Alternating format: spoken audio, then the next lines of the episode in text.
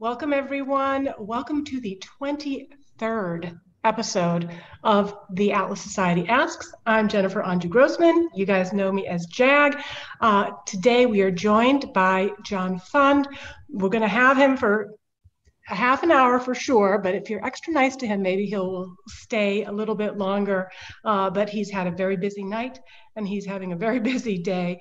Um, before I even get into introducing John, I want to remind all of you veterans of Zoom, you know where to ask your questions.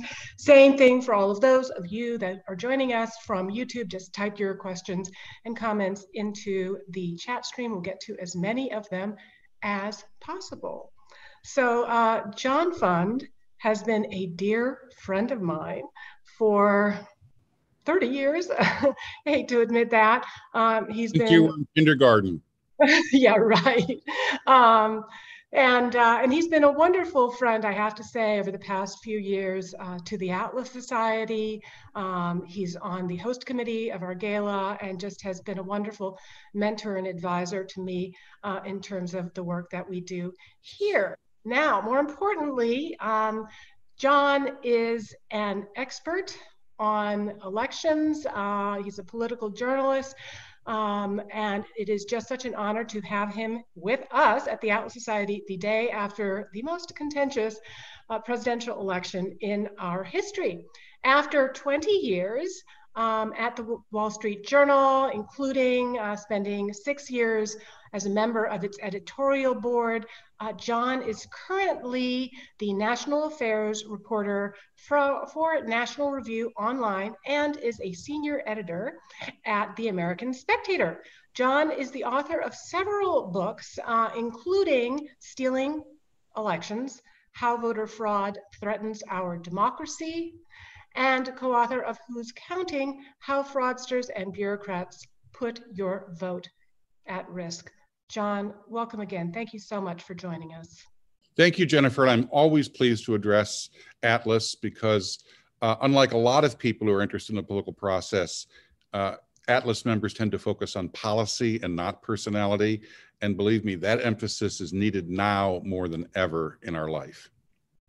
Yes, and I would say um, even more than policy, we really focus on philosophy. We really focus on values, on what's right and wrong, and um, you, it's very important to have a philosophical framework uh, of what is fair and uh, a, a, sense of life, a benevolent sense of life to help guide the context of political and policy decision making. So, John, what were your biggest surprises from last night? Well, we're not over. Uh, the election is in overtime, as I predicted.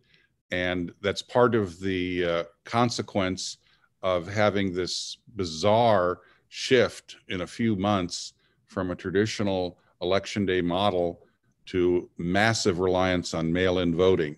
And that carried with it all kinds of confusion, chaos, and uh, crisis with it. And we're seeing some of that. Uh, that's why we're still counting votes in state after state. That's why ballots are still arriving in state after state. So uh, the confusion is because I think the left had an organized effort to try to uh, put its thumb on the scale by uh, convincing people they should get rid of their secret ballot, which is what a ballot cast at the polling place is all about, and convincing people to, um, you know, like a giant herd, uh, send in their ballots weeks early before even the debates were held. So I think you, what you can see in this election is the left's attempt to turn what is normally an individual decision, which is to go and vote for the candidate or policies of your choice on election day into a collective herd decision, which is we all just line up and we mail in our ballots and we don't ask any questions. And uh, that fits the leftist herd mentality. And I think that was their attempt in this election.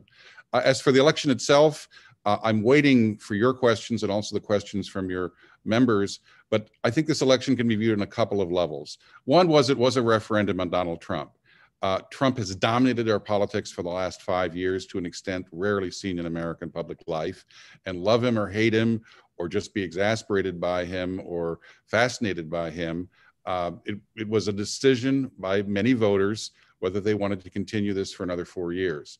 On, the, on a secondary level, it was a policy election which is Donald Trump had a set of policies, uh, some of which had been led uh, off track because of COVID, but he had a set of policies in foreign and domestic policy uh, that we was put before the American people, not as articulately or as well or as consistently as I would have hoped or liked, but there was a policy election here.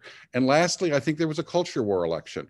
One of the reasons why Joe Biden did not do as well as all the pollsters, uh, and we can talk about their failures, uh, predicted, and why the media was so wrong is a lot of Americans really weren't so much shy voters as they were uh, shy dissenters in the culture war. They're tired of the cancel culture.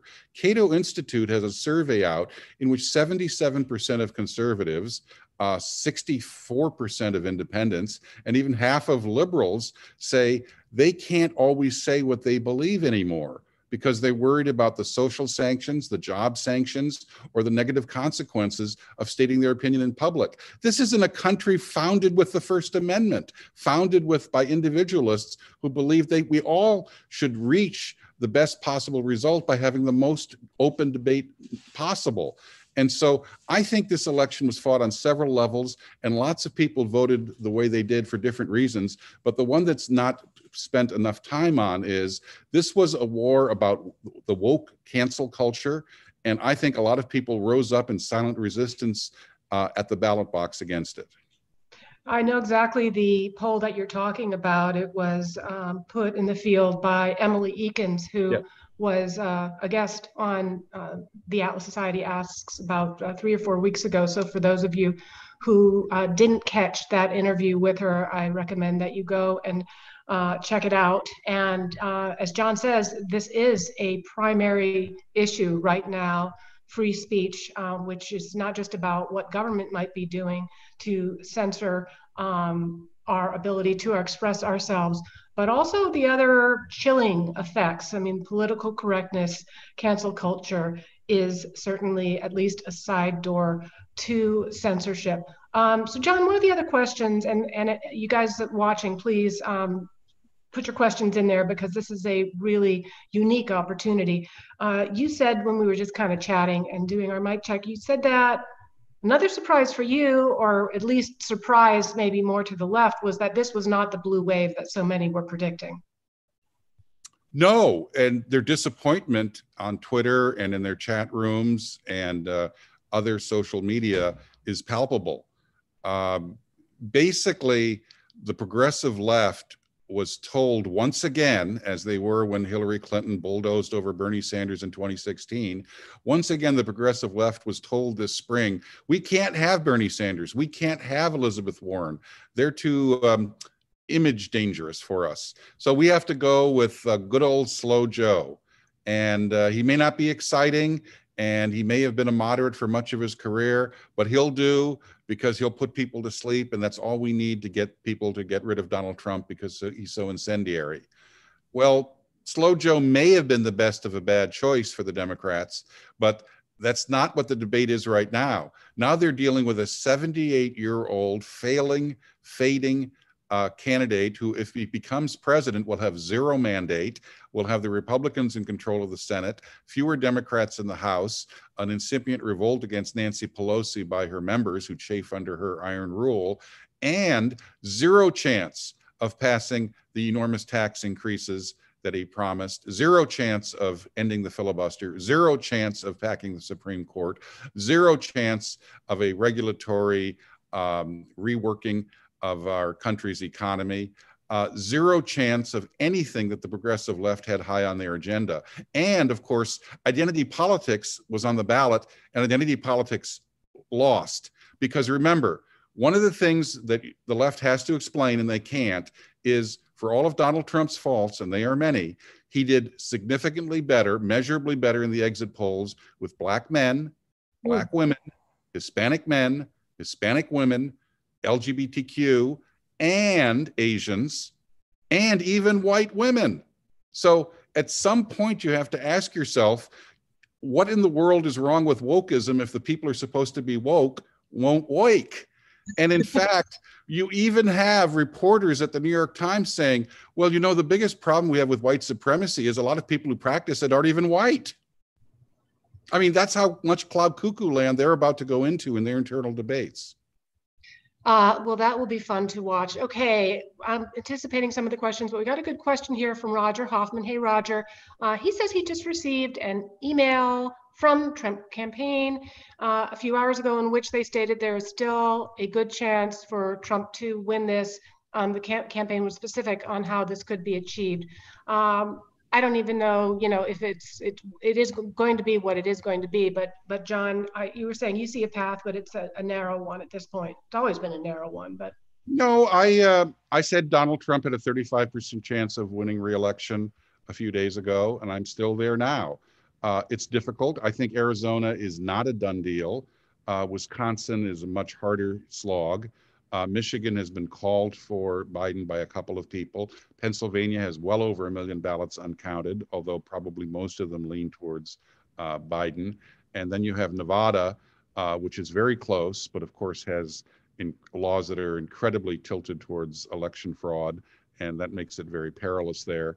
Um, more importantly than um, what the Trump campaign says is is that we need to preserve the integrity of the election, not just for this race, but for future use. Uh, the Democrats were going to, if they had a blue wave and took over the Senate, the House, and the presidency, were going to federalize elections and basically uh, inst- cement the kind of uh, outrageous changes that they were making in mail in ballots and getting rid of safeguards on election integrity in all 50 states. That has been temporarily stopped. But I think this is a wake up call and a warning call that one of the things conservatives, libertarians, and objectivists haven't done enough of is pay attention to the processes of an election as much as they do the results of an election.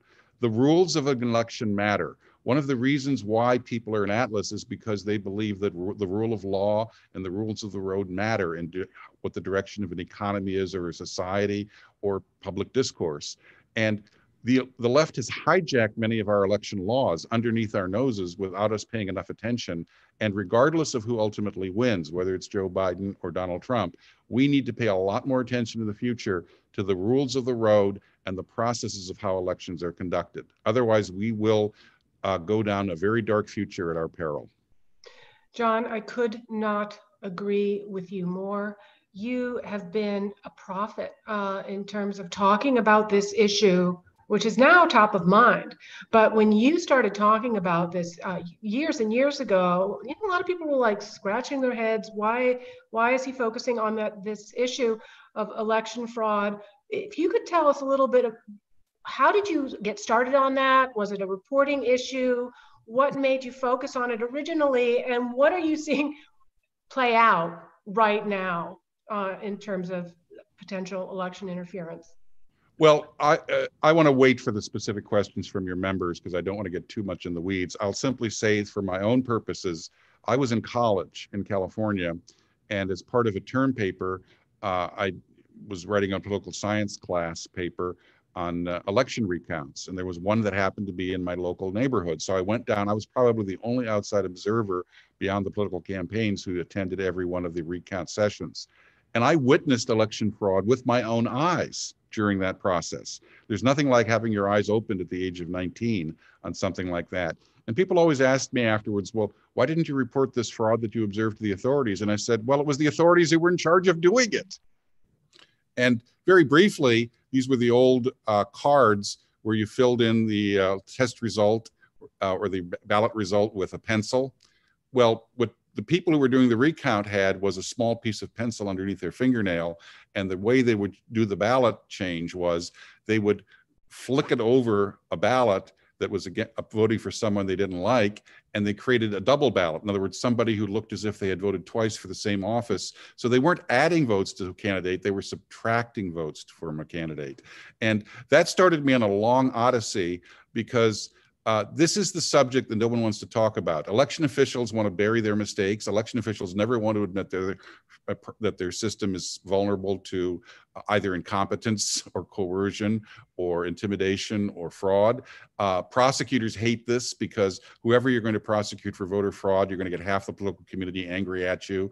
And most prosecutors want to climb up the political ladder and not have a whole bunch of people mad at them. And of course, the media, which used to believe these were great stories, lots of Pulitzer Prizes won over voter fraud issues. Now they've basically accepted uh, the attitude of the progressive left that there literally is no voter fraud, even though there are documented cases every year. And many of our cities are so riddled with fraud. It's why our cities are so badly governed because the machine always stamps out the reformers if they try to rise up and uh, change uh, the political process. And they basically do it by stealing elections. And I can give you countless examples from Detroit to St. Louis to Philadelphia to some of the cities we're talking about in these recounts that we're going to have in the next few days.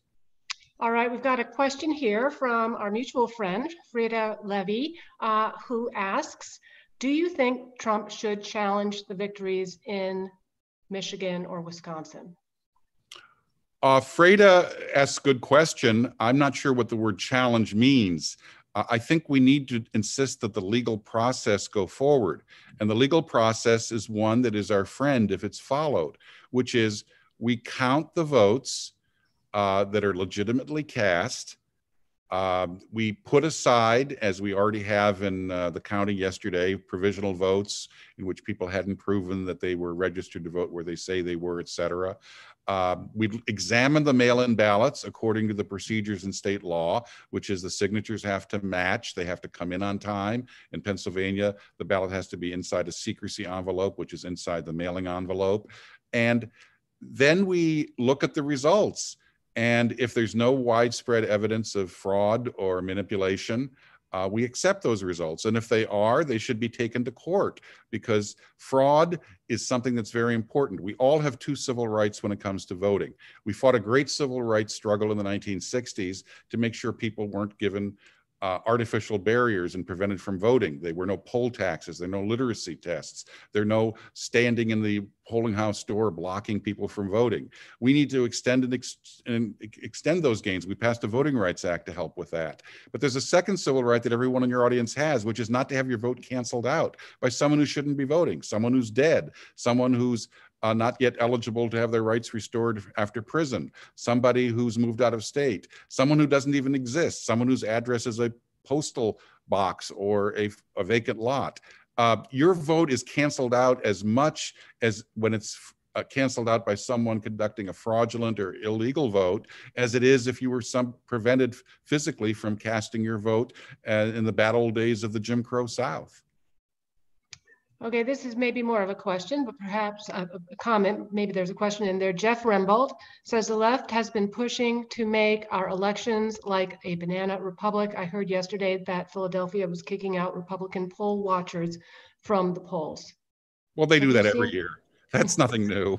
Philadelphia is a cesspool of uh, corruption. There have often been times in Philadelphia where there were more people registered to vote than there are adults over the age of 18 counted in the last census. We call that a clue that there's something going on there.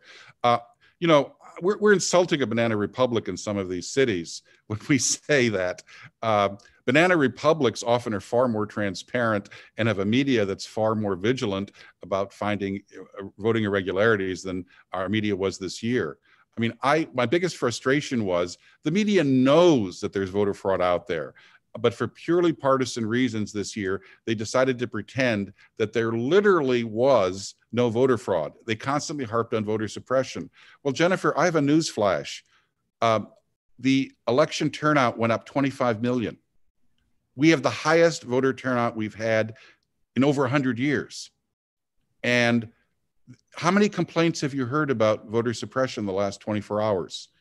Have you heard any? Any? Gee, maybe the media missed part of the story. And that's part of the story about this telecast tonight, which is we have to start thinking more and more independently for ourselves and having more and more outlets that we can depend on because we can't depend on the pollsters and the commentators and the pundits and the media because they have gone completely over to wokeism. And even though wokeism was repudiated, I doubt they're going to give that second thought.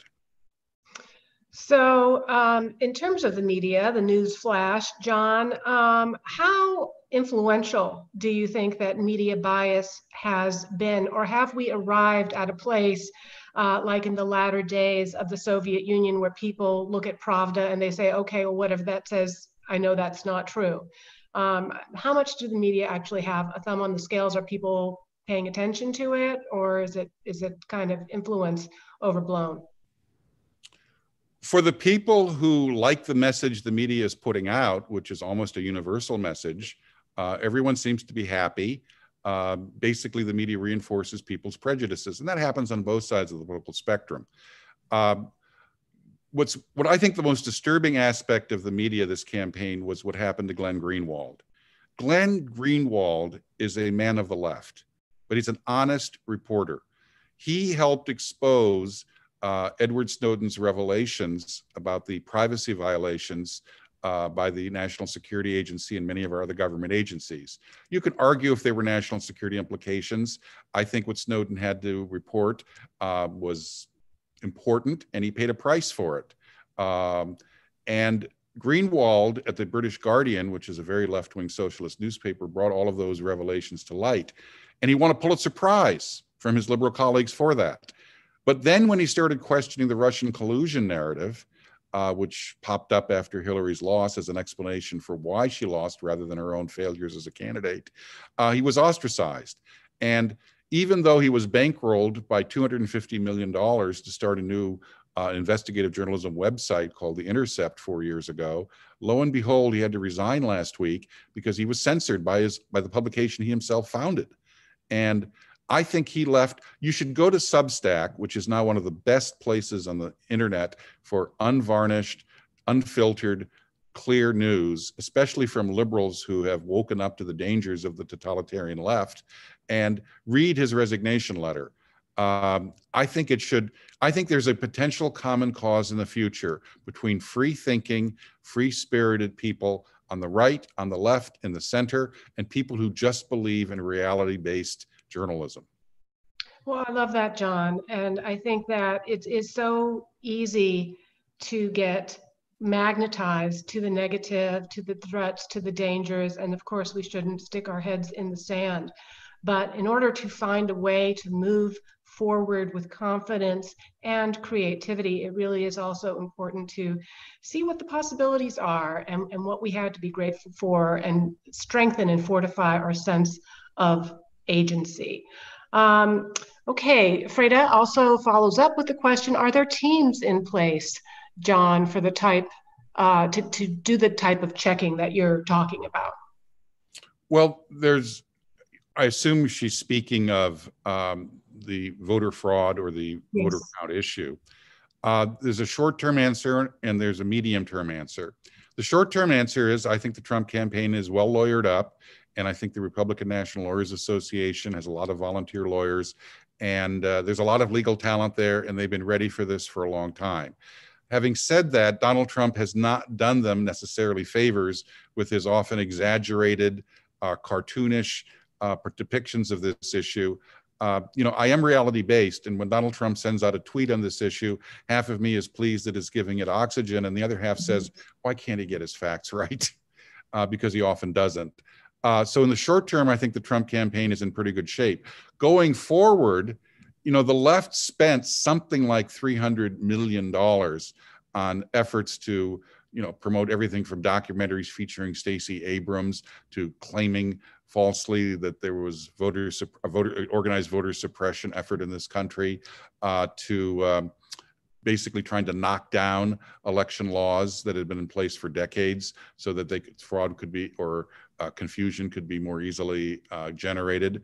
So the, the right has no infrastructure on that. Outside of the Public Interest Legal Foundation, Judicial Watch, and a couple of other places, the, the right has almost nothing in this subject, and we are going. We suffered from it. And mm-hmm.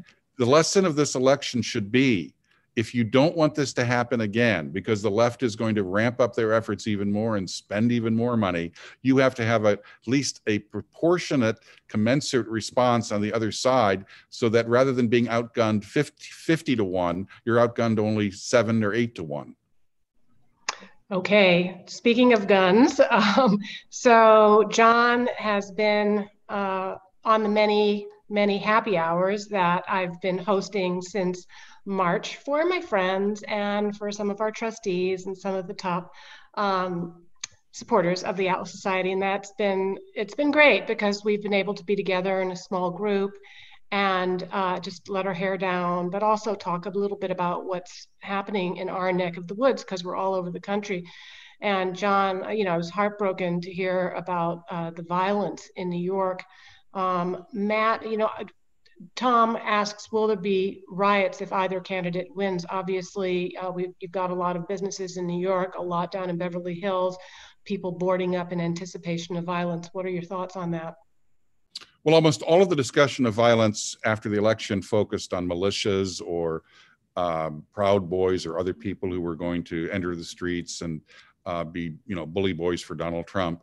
Uh, it's been 24 hours and I'm still waiting for that. Um, in Washington and in Los Angeles, I know on Rodeo Drive and in uh, uh New York, uh, lots of businesses took precautionary measures and boarded up. Uh, there haven't been any incidents of note that I've heard of, and I walk the streets here in New York today. And I would just say, if we calmly let the legal process go forward, the ballots are counted. Um, those ballots that have questions are addressed. Uh, we have the courts for complaints. Uh, this will probably take a week, maybe 10 days, maybe a little longer, depending on how close it is. And we'll get through this. Um, I think that this is a much more resilient country and the extremists uh, who surfaced in May and June after the horrible killing of George Floyd were very opportunistic. And uh, I think that temporarily, it's in no one's interest to see violence this week over the election, especially if the procedures are followed and people feel that everyone is being handled according to the way the law dictates. Beautiful, beautiful answer, John. Um, this is a great question. And well, I want to also let everybody know we're at 227. John t- told me that he would be able to give us 30 minutes of his time. I know he has a lot of other um, media interviews booked. So if you I'll have. I can. Okay. So, guys, go on, just slip in a really great question. Maybe we can entice John to stay with us a little bit longer, but of course, he's always welcome back. Uh, this is actually a, a terrific question from William.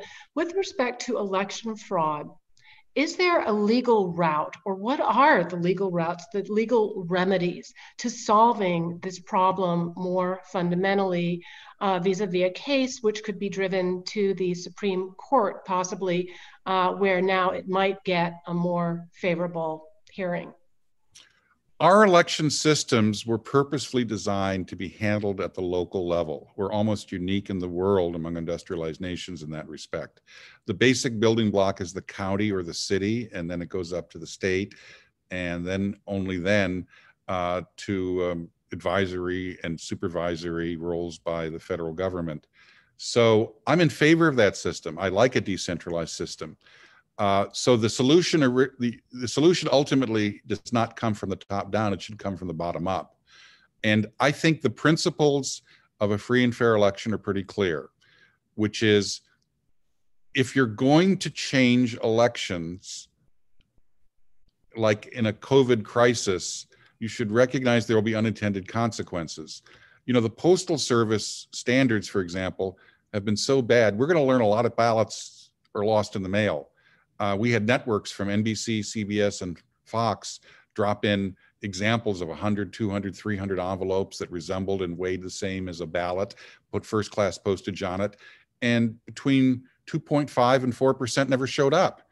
Well, in 2016, eight states were decided by less than 3% of the vote. So you're playing Russian roulette, even regardless of fraud, simply because of the incompetence of the post office. Uh, you know, Barack Obama in 2008 famously said when he was telling people to go vote in person, why would you vote by mail? Why would you trust the honesty and integrity of a system like that and give up your secret ballot to boot? That was Barack Obama 2008. He should know something about this. So the first principle is do as little harm as possible and don't play ideological politics by picking judges to overturn state legislatures as was done in Pennsylvania. Uh, changing the laws wholesale at the last minute, trying to manipulate the system in your behalf. You know, you the election law as much as possible should be stable and predictable and something people can depend upon. Uh, that's the first point. Uh, the second point is how in the world is it that even though in statute law and in traditions we have an election day, that suddenly we had only a minority of people vote on election day? I mean, did anyone vote for that? Did anyone get, agree to that? Uh, it happened overnight almost in the space of a few years because uh, 10, 15 years ago, less than 15% of people voted before election day. Now we'll pass 60 or 65%. We need to ask questions. Why do we have campaigns if 60% of people can vote before the last debate? Why in the world have debates? Why not just line up like robots and vote according to your class struggle membership card? I mean, you know, election day should mean something. Right now, we have this bizarre system where election month starts right after Labor Day in North Carolina, where people can vote. It runs through September and October. Then you have an election day, and then you have election month in which you know people file lawsuits and argue over in front of judges, asking the judges to decide how people voted, than having the people decide how people voted. It's a really bizarre shift that we have. And by the way, think about this culturally Jennifer, everything that you do in your life, you can get faster and better service now than you could 20, 30 years ago, with the exception of elections. You used to wake up the morning after an election, pick up something called a newspaper. I heard they used to exist, and you'd actually read the results. Now we're being conditioned. Oh, we have to wait for days or weeks to decide who came up with that? Why is this the only part of our life in which standards of efficiency and quickness have, have been completely abandoned? Something is going on here, and we were not consulted. Okay, Atlas Society Gremlins, I want to make sure you get the timestamp on that last question because we absolutely have to meme it. That was a, a brilliant line up like robots and vote, vote according to your class struggle. Uh, okay, here's a spicy question from Jeff Ganasan. Libertarians took down Trump. Why can't they see the fact they cannot win and need to join the Republicans? John, how much of an impact did the Libertarian vote have on this election? Well, the thing about third party voting that people don't fully appreciate is between a third and 40% of people who vote third party wouldn't vote at all if the third party option wasn't on the ballot. Uh, they are contrarian. They really don't like either candidate. Uh, famously, 19% of voters in 2016 hated both Hillary and Trump, yet they still made a decision. Um, I think it's a, not a productive use of time and energy to tell people who hate both major parties. And by the way, what law is it that we're supposed to only have two major parties? Uh, it's an unfortunate regulatory duopoly we have, artificially created by the state. Uh, I think it's a, not a particularly productive use of someone's time to go hector people as to why they won't fall in line between one party and the other. You know, the left did an awful lot of that after Ralph Nader in 2000 was blamed for costing Al Gore Florida. Uh, the Green Party is still on the ballot. It doesn't get many votes. It doesn't affect many results. But does anyone really believe that a Green Party member who believes that the Democrats are only paying lip service to the Green New Deal, or they don't really mean it, doesn't have a legitimate point.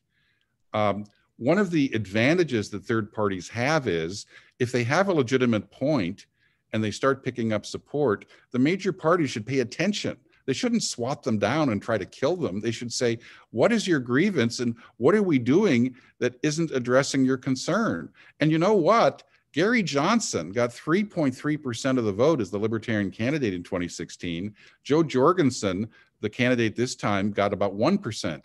That means that about 75 or percent or more of people who voted Libertarian in 2016 voted probably for Donald Trump or didn't vote at all this time.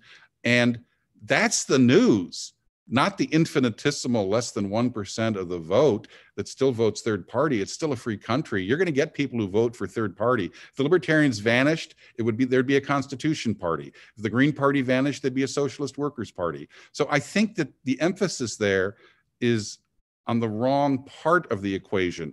It's not why is there a libertarian or a green party? It's why are there people who are dissatisfied with the two major parties that feel that there should be one?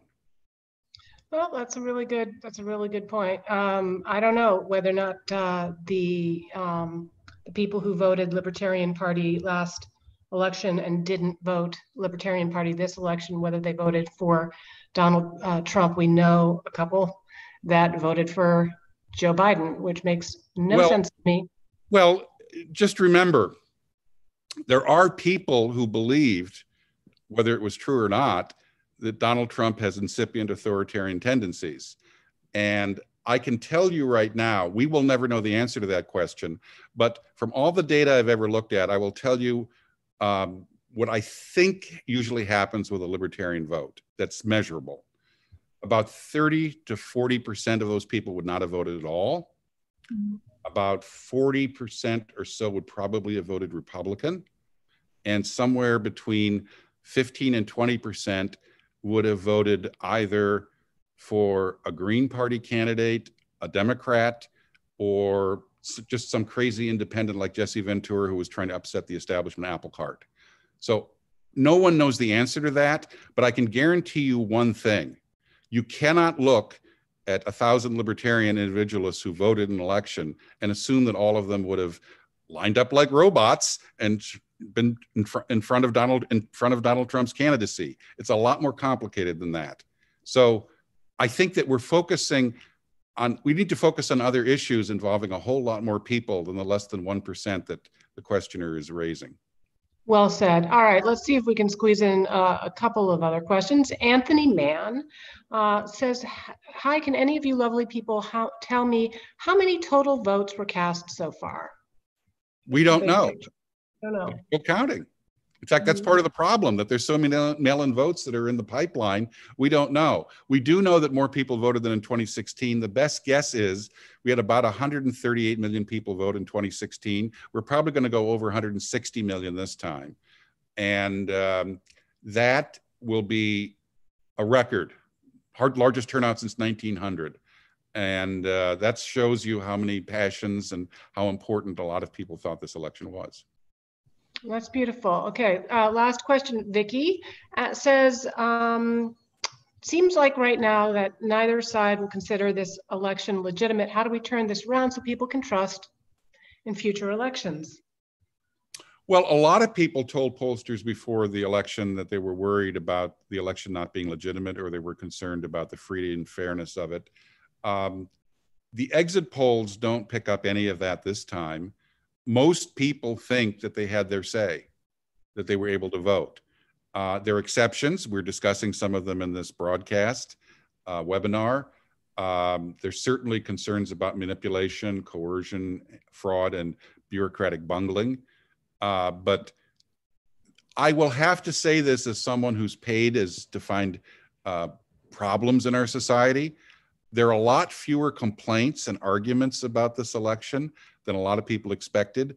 And I referenced one of them earlier uh, about all this voter suppression we were worried about. I'm still waiting for any examples.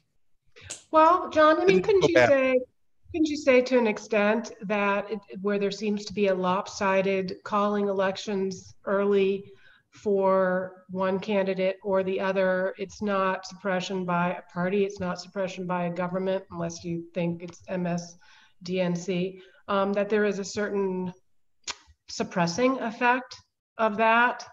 Um, You know, Jennifer, i- i- it was a whole lot worse in previous years. Um, the polling industry had a second epic failure, and we need to dissect that. I And want to, yeah, I want to talk, I can't let you go without talking about that. Emily was on a, another webinar for another group today, uh, I think addressing that very well. But when it comes to the calling of states by media outlets, they were relatively restrained this year. Arizona was called by Fox. Yep. No one else chose to follow them except the Associated Press hours later. Um, Michigan was only called by CNN, I think, a couple hours ago. Um, remember, the polls pretty much had closed almost everywhere by the time that Arizona call came in. So if the polls are closed everywhere, I don't think you can call that voter suppression because the polls are closed. Okay. Um, so why do pollsters get it so wrong? And what, as in your, especially your 30 years of, of looking at this, more than that, why uh, have polls become so unreliable? You mean and is this just sort of a recent phenomenon, or do you think that uh, to be so unreliable? Okay, uh, this is a hard question to unpack, um, and I'm going to forget a few things, but let me go over three or four elements. First of all, we expect too much of polls. There are two words that people who report on the polls as a substitute for actually reporting on a story or actual voters like to put down way in the bottom of the story margin of error. All polls have it. None of them emphasize it. Even the best polls have a margin of error of about 3%. That means if it's a close race, the variation can be quite vast. Now, nationally, the polls got Hillary Clinton and Donald Trump pretty much on spot in 2016.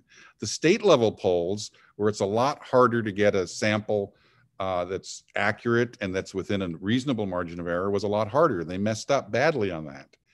Uh, more specifically to your question, I think it's a tug to the cultural left. There's O'Sullivan's Law, named after John O'Sullivan, which is every institution in our society will gradually tug to the left unless a steering wheel is held firmly the steering wheel is held firmly and going in the straight right direction. All media will revert to the left unless it's like C-SPAN, which has it makes a religion of being boring and fair. Uh, and C-SPAN still is boring and fair, but that's an exception, and that's not based on you know market imperatives for them. So over time, pollsters have tended to frame their questions and their premises for those questions. This is the Atlas meeting. Premises are very important. They frame their premises more and more towards the left and ask fewer and fewer questions like, you know, it took many, many years for pollsters to start asking the following question um, Are you concerned that too much illegal immigration, by the way, you were no longer even able to use that word because that was politically incorrect. Are you concerned that too much immigra- illegal immigration might be depressing the wage rates of Native Americans? Now, you can argue about that validity of that question. You can argue about whether or not it's accurate, but it's a legitimate question to ask. But pollsters weren't asking it. So, increasingly, what you found is pollsters were making up the questions for the benefit of their colleagues and their media brethren rather than for actually figuring out what reality was. Now, private political polling tends to be more accurate because it's for a paying client. So when Republicans and Democrats pay good money for polling, it's because they want to ask the questions they think actually will help them understand the electorate rather than what uh, might titillate or please the CNN, MSNBC audience. So you've got a, a market failure there between the public polling and the private polling. And lastly, with polling, as the media's credibility and objectivity is increasingly called into question, most polls have a media partner. So polls are viewed as part and parcel of the media, they're tied together. So if CNN loses credibility, how much credibility is there in CNN's poll? even though it might not actually be infected as much by the bias of the major network it's there's a spillover effect so here's what we have we have pollster we have pollsters who are asking people questions and the people they're asking questions don't believe they're fair believe the information could be misused and it's none of your business that's why we the shy trump voter was discovered in 2016 the voter who basically didn't want to tell a pollster what they were thinking and think about this if 77% of people in that Cato poll, Jennifer, believe that there are negative consequences if they express their genuine opinion. If a perfect stranger calls them up on the phone and asks them what their private political opinion is, what are the odds they're going to give it to them? So pollsters have discovered that they have to call more and more people to try to get enough people to fill out a survey because people aren't participating anymore. You know, there's the revolt of the masses, there's also the revolt of the individualists. They're not they're not responding to the bait any more of these media polls. Therefore, many of them are missing constituencies that would reflect reality if they could capture them. So something has to explain the fact that the polling industry failed epically twice in a row and it failed to capture the same group of people, the shy Trump voter. Will they wake up? I doubt it, which is why we probably have to start creating our own polls again and start from scratch. So, John, you're in San Francisco now. I mean, no, no, you're I'm, in I'm New York. from San Francisco. You're I from live San in New York. Francisco. I've never lived in a zip code where anyone agreed with me. Neither have I. Uh, you know, I grew up uh, mostly in Massachusetts, and now I'm down in Malibu, and so I'm the only non-Democrat in my family. So I've had a lot of practice. So it's of fun to be different, though. It's and and and finding you know all of the wonderful things uh, that you can talk about in the world and all of the wonderful reasons to love each other that have you know nothing to do with politics. But you, my family ended up in San Francisco. You uh, began in San Francisco. Many say that San Francisco is no longer a city that they recognize, and uh, reports are that people are taking their money and leaving. What uh, what has happened there, and how did elections become so one-sided in California? Oh, that's a much bigger question than we can answer in a short Mm-hmm. segment. I'll just give you a snippet, which is um, first of all, every place serve and every person serves a purpose, even if it's to be a bad example. And San Francisco serves as the ultimate example of a beautiful, culturally rich area that has destroyed itself through political correctness. If you want to see the future we want to avoid, you just go to San Francisco.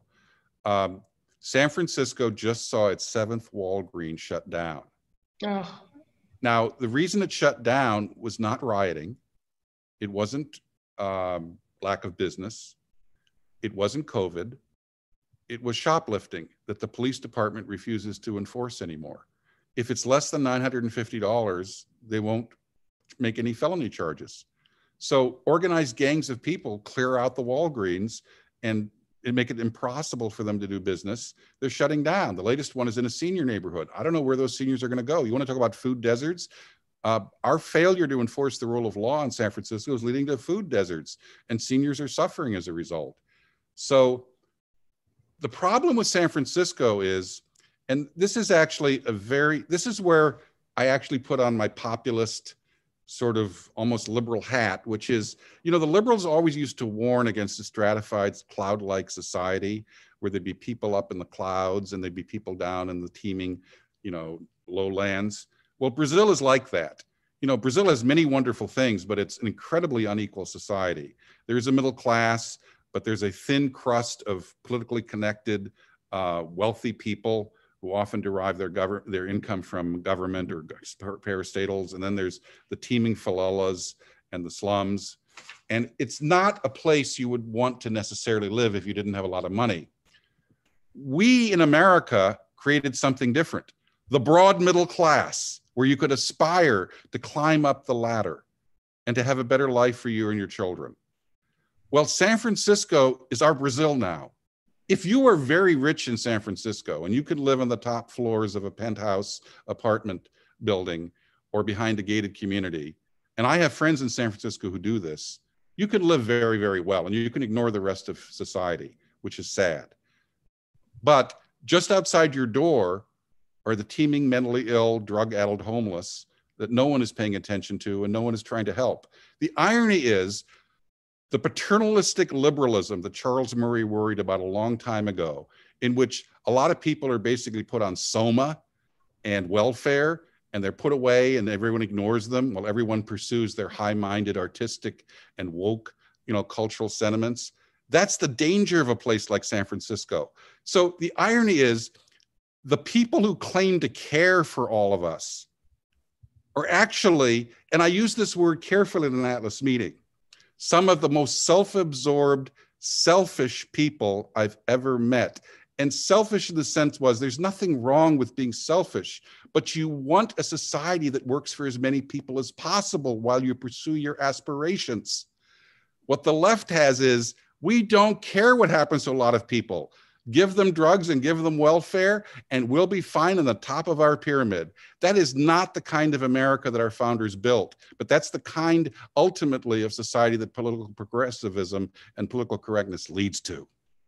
Well, John, I would say having spent most of the last seven months in San Francisco, uh, went up there with a car full of toilet paper for my elderly parents.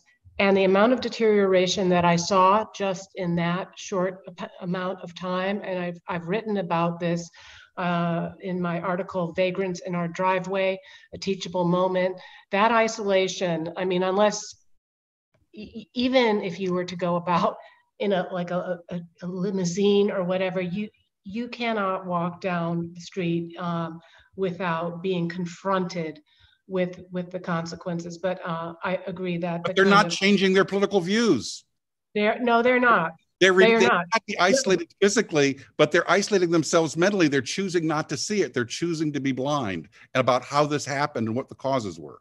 Right. Well, as I uh, quoted Ayn Rand in that article, uh, you know, man is uh, is free to unfocus, you know, his mind and avoid seeing what is in front of him, but he is not free to avoid the consequences of choosing not to see. I'm going to let you go, but we have a question from one of our trustees uh, who just joined us. Well, actually, he has been here, uh, John Aglialoro, and I'll promise to let you go after this, uh, John Fund. John Aglialoro wants to know Can the Supreme Court be relevant in overturning fraudulent results? Well, there was a four to four vote about 10 days ago on the Pennsylvania election changes. And in a four to four vote, the lower court ruling holds, it doesn't change. Since then, Amy Coney Barrett has joined the court. If Pennsylvania is not the decisive state, in other words, if the um, outcome of the presidential election doesn't hinge on what happens in Pennsylvania, the Supreme Court will try to, I think, avoid this issue because it will not be decisive. They weren't able to do that in Florida in 2000 because Florida was the decisive state. So if it turns out that, for example, Donald Trump ultimately prevails in Arizona, Michigan is still called into question, uh, Nevada is even up for grabs, and it comes down to Pennsylvania, the court will have a very, very awkward position to negotiate, which is the Pennsylvania Supreme Court will clearly have acted against letter law in creating this awful situation. It wasn't resolved before the election. If those ballots mailed between Tuesday night and Friday night that are still in the mail as we speak, if they prove to be decisive, the Supreme Court is going to have a very, very difficult decision to make, especially its newest member, Amy Coney Barrett, because she may be the deciding vote. Well, thank you very much, John. You gave us, as always, double. You you went above and beyond. I know you were completely exhausted, but um, this has been just so wonderful. I'm so grateful to you for joining us. I'm so grateful to everyone who joined us on this webinar. I'm grateful to you, uh, Freda, to you, John Aglialoro, um, and I am also grateful to you, Jay Lapierre. He is going to be our guest next week on and, the. And Jennifer, if I can just say one yeah. final thing.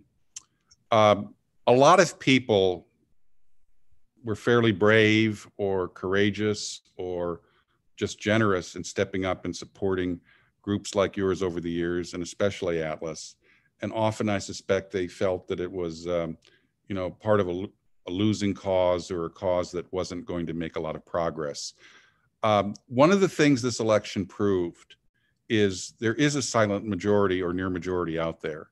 And even though you may not hear from them, you may not witness them, you may only glimpse them once every four years uh, through a gla- through a glass uh, lit darkly on election day. They do exist. Your message does get out, even though you may never hear from a lot of people. Frederick Bastiat, the famous economist, talked about the seen and the unseen in economics was the most misunderstood principle.